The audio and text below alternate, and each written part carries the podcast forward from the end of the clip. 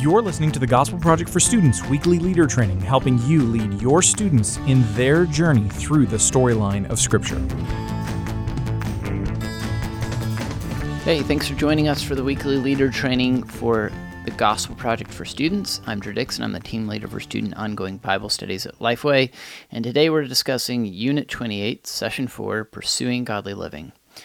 This session focuses on 2 Peter, chapter 1. Last week we were in 1 Peter. Through this session, we will see how being a Christian requires that we not only talk the talk, but walk the walk of our faith, right? In other words, what we believe should be expressed in how we live. If we love God, we'll demonstrate that, right, through the way that we live. Um, so, this is a passage that talks about an important part of the Christian life, which is effort, which is something that maybe we think is not a part of the Christian life because, after all, we're saved by grace through faith, not by our own efforts, not by our own performance. God loves you, loves me, no matter who we are, what we've done in the past. Like, and we can't do anything to earn His love. His love given to us through the gospel is a gift. It's free. We can't earn it, and we're we're incapable of earning it. But that doesn't mean that once we trust Jesus, that we're not to put out some real like effort to pursue Jesus and become more like Him. Um, so here's what here's what here's what Peter says, verse five. Um, given that, um, well, first of all, he tells us he give his God's power has given us everything we need for life and godliness um, through the gospel. But then in verse five, he says, "For this reason, make every effort to supplement your faith with goodness, good with goodness with knowledge, knowledge with self-control, self-control with endurance, endurance with godliness, godliness with brotherly affection, brotherly affection with love." Um, and he says, if we if we possess these qualities in increasing measure, they will keep you b- from becoming useless and unfruitful in the knowledge of our Lord Jesus Christ. So, what Peter's telling us is that as we trust in Jesus, we then need to discipline ourselves. We need to make efforts to grow in these areas. So, as you read that list, where do you feel like you fall short? Like in your faith, like did, goodness, you know, are you good? Are you kind towards other people? Um, knowledge. How well do you know the Bible? How well do you know the gospel? How well acquainted are you with the truth about Jesus? Um, Self control. Like when you get into difficult situations and circumstances, how often do you give in?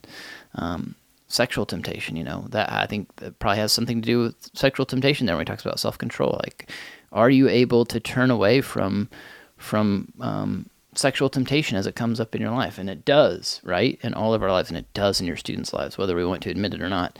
They're facing that right now as teenagers.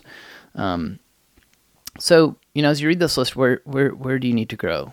That's my challenge to you to think about. Where do you need to grow personally? And then how might you share that with your students? If you'll be honest about areas in your life where you need to grow, where you're looking to Christ for the strength and wisdom and guidance to, to, to grow in one of these areas, maybe your students might feel like, hey, now I can be honest and be vulnerable about where I need to grow. And the more honest and vulnerable we are with each other, the more God will begin to work in, in our lives and bring accountability and draw us to a place where we can begin to make real changes and real steps towards towards growth. But I want to remind you of a truth of this passage that's kind of outlined in page 42 in the question How can you better appreciate what God has provided for your spiritual growth? Uh, remember some of the things we've already talked about. We've talked about the Spirit, right? Empowering believers to speak up for Him. Remember who Peter was, right? The guy who wrote this book.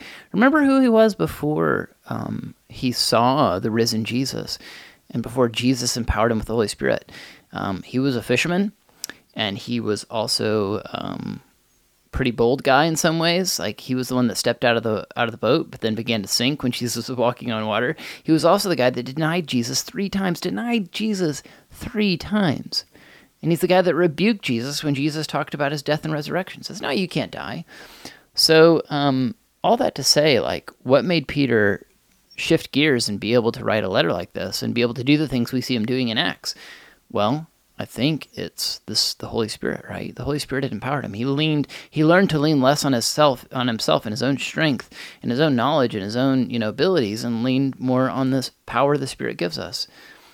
His divine power, God's divine power has given us everything required for life and godliness through the knowledge of Him who called us by His own glory and goodness. Um, let's look to Christ for the strength we need. Let's lean on Him. Let's trust His promises. Thanks for listening to this week's leader training for the Gospel Project for Students. For more resources to help you guide your group through this session, visit gospelproject.com.